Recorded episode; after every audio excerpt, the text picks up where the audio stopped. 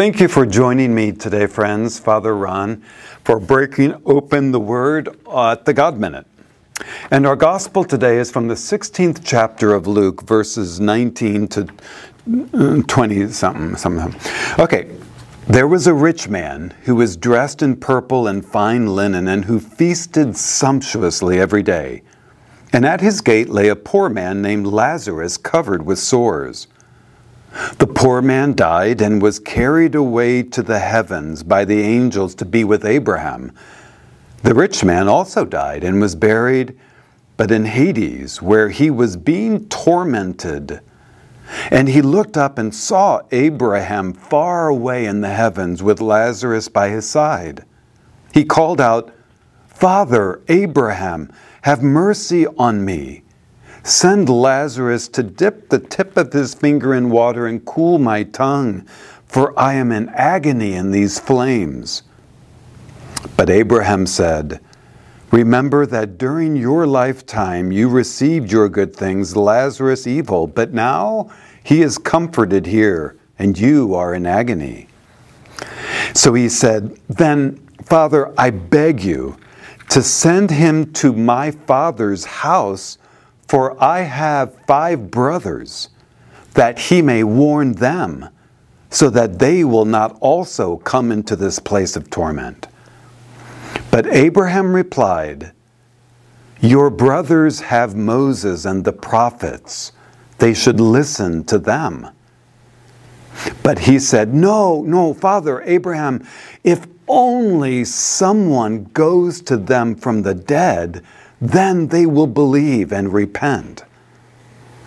And he said to them, If they do not listen to Moses and the prophets, neither will they be convinced, even if someone rises from the dead. The gospel of our Lord with a beautiful, singular, really important message that we're going to get to, but there's even a more important message, if you've heard it or not. There's a new iPhone. Woohoo! A new iPhone, number 14. Can you believe it? Oh my gosh, it's the same as every other iPhone, just another color. Do you know Apple is the most successful and profitable company in the world? Every time they put out a new phone, which is like two times every year, millions of people have to buy it. and you know what the key to the success of Apple is and people buying their products? They've realized that we cannot answer a fundamental question when is enough enough?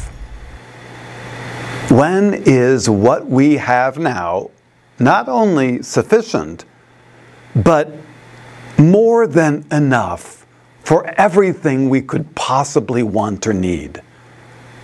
Yes, every new iPhone number can provide us with a few fun gimmicks or colors, but in the end, there's really no difference between any of them, except the ever escalating price, and yet people still get them. When is enough enough? It's a question I think we hear in this gospel today from Jesus to those of us who might be wanting to see or hear or feel just, just one more sign or miracle to help strengthen my faith, to know that you are their God. If only you do this, or perform this miracle. I truly, with all my heart, believe. When is enough enough? In the Old Testament, we're in good company. Our brothers and sisters, the Israelites, said the same thing and would give fidelity to God when He did respond to those calls of amazement and miracles. But then the Israelites grew bored, grew bored, and, and looked for the next amazing sign or miracle that was even bigger and better.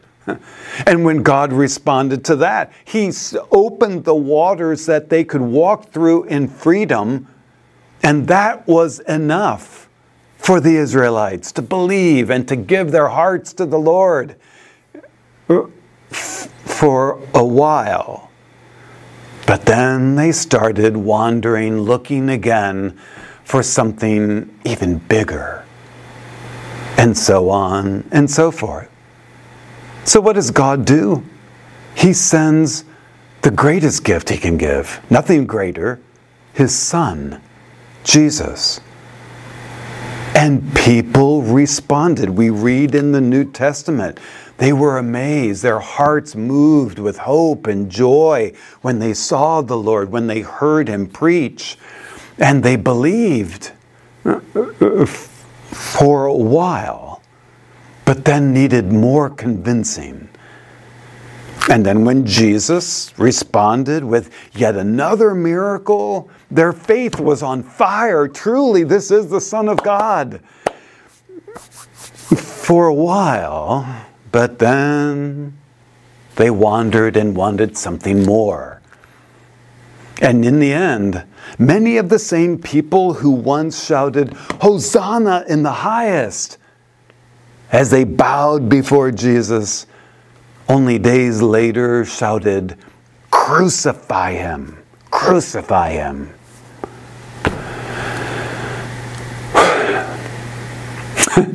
We're a finicky lot.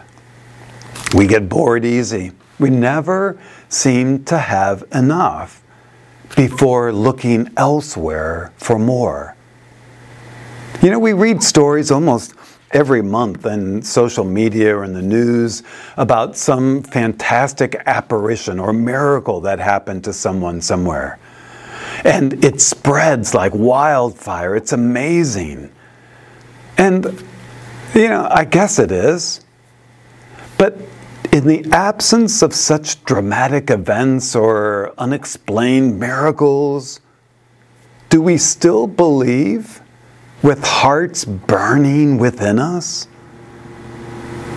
You know, is our God who is with us now, walking beside us, enough?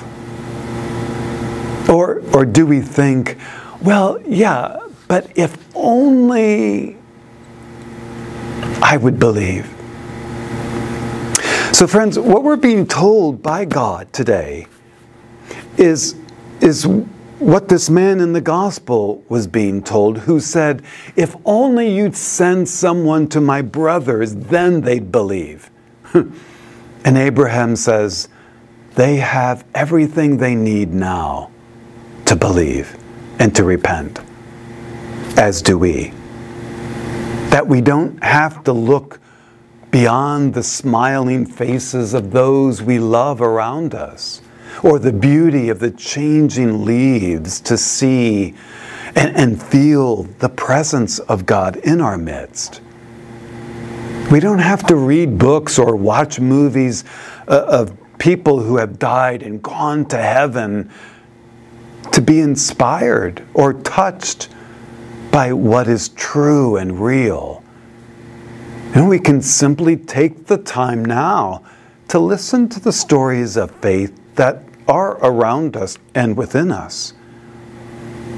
You know, we don't have to finger our wooden rosaries that miraculously turn to gold and smell like roses to be overwhelmed with the might and majesty of God. We can go to Mass and hold that reality in our hands every time we go to communion. so, friends, this week before us, let's do this. Read the gospel again. Okay, it's, it's Luke 16, verses 19 to uh, 20, 27. So read the gospel again sometime this week. Listen to what the man in the gospel and we, in reading it, are being told. The message to look around us, to listen to the voices that love us, to smell the flowers that bloom in the fields before you, to hear the lovely chirping and singing of the birds in the morning, you know, to take a deep breath And just feel the Spirit of God moving deep within you. To feel the amazing joy of children giggling. to really feel and then taste the bread that has become your Lord and Savior as you return to the pew after communion. And all of those things and so many more, it is God saying, I am with you here and now. And all of these things and so much more. Do you not see me? Can you not hear me? Feel my hand brush across your face in the gentle wind? Isn't that enough? Problem, of course, is that we get so busy and preoccupied that we rush right by those giggling kids and the birds chirping and the flowers blooming. So, friends, let's end here. Join me this week in really trying to stop and smell the roses, stop and smell the Lord. Really, to open our eyes and ears to see and hear and feel the presence of God right here, right now, all around you. So, I want to offer you something to help you do that. It's called God Moments. Now, some of you already have it, which is beautiful. It's a simple feature on your phone app, on our phone app, the God Minute, that will help you think about God more during your day. You know, how often do you go through a day and not once think about God? so, this is going to help you do that. Two random times each day, a sound, a notification on your phone will call you to a moment of prayer and gratitude. So when you get the notification and you don't know when it's going to happen, it's random, it changes every day, you'll get it, and then at that moment, you simply stop what you're doing for just a moment.